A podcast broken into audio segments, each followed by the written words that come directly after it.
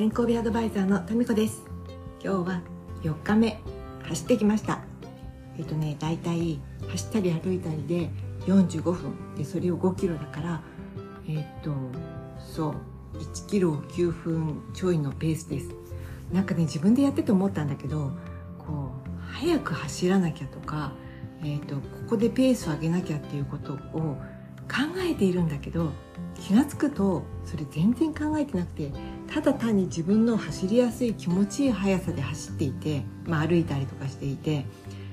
なんかその無理をしないっていうのがなんか私の鉄板？なんかそのノーマルなポジションになっていてこれだから私ってなんかマイペースというかその競争社会でやっていけないというか だけどえっ、ー、となんだ？折れたりしないのかなって思ったりしました。それにねと走ってると外もだんだん涼しい時間帯だから8時半9時で9時前前後なんてこうちょっと涼しい風が吹いてるんだけどもうね頬骨の上からがめっちゃ熱くなってきて顔全体じゃないの。頬骨の上が熱くってでこれいつか経験したなって思い出すとどのぐらい前だろう？10年ぐらい前かな？スポーツクラブに行っていた頃にそのプールの中でめっちゃ頑張って歩いたりとかしてたことがあって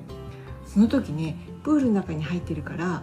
まあその冷たくはないよ。あのスイミングそのスポーツクラブのプールだから室内だし。でもまあお風呂じゃないじゃない？その中ですごい水圧を受けながらすごい頑張って走るように歩いているともうねこの頬骨の辺りがすごく熱くなった時のことを思い出してもうあれから10年以上経ってるなって思うとねすごく不思議な感じがしました。このねジャズダンスのレッスンとかしていて1本例えば5分ね本番のリハーサルを踊ったりすると結構ハーハーしてるけどこんなに顔がね熱くなったってことがなくてまあ暑いとはいえ一応そのエアコンが効いてる部屋の中とかその蒸し暑いけどそのガンガンその風通しのいいその体育館みたいなとこでやってたせいなのかわかんないけどとにかくこんなに頬骨の上が熱くなるっていう体験を久々にしたなって思い出して懐かしくなりました。それと同時に昨日一昨日あたりかなめっちゃ自分の汗が臭くてもうね驚いた。今までも夏だから汗をかくってことあったしダンスのレッスンで汗かいたこともあったし外歩いててあの職場に着いた時汗汗まみれであのね汗臭と思ったけどこんなに臭くなかった。なんかねやっぱ45分も歩いたり走ったりしてると体中のなんかデトックスをしてるかのようにびっくりこんな自分が体臭あるんだなって思ったことね。やっぱりこれもこれこそどのぐらいぶりだろう。いやもうなんか記憶にないぐらいぶりで自分の新たな面を見たっていう気がして私はびっくりです。そしてね今日はね昼にねオフオンラインでねあのちょっとコミュニティの話し合いみたいのを参加しました。でねそれはね私よりも若いと30代とか40代の方が中心でまあ8割9割は女性だったかな。幼児とか小学生を育児中のママさんとかパパさんとかシングルの人はいらしたのかな。ちょっと分かんないんだけど。でねそのこのオンラインだとすごくさ広くいろんな人と知り合いになれるじゃない？私がさ30代40代の時なんてこんなネットでつながるなんてなかったし多分せいぜ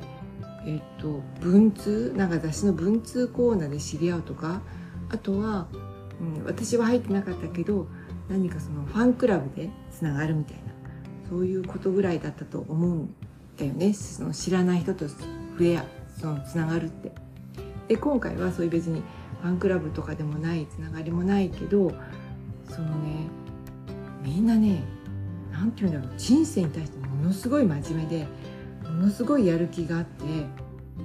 なんかそのいい意味でね別にあの変だって言ってるわけじゃなくて意識がめっちゃ高いですよ。で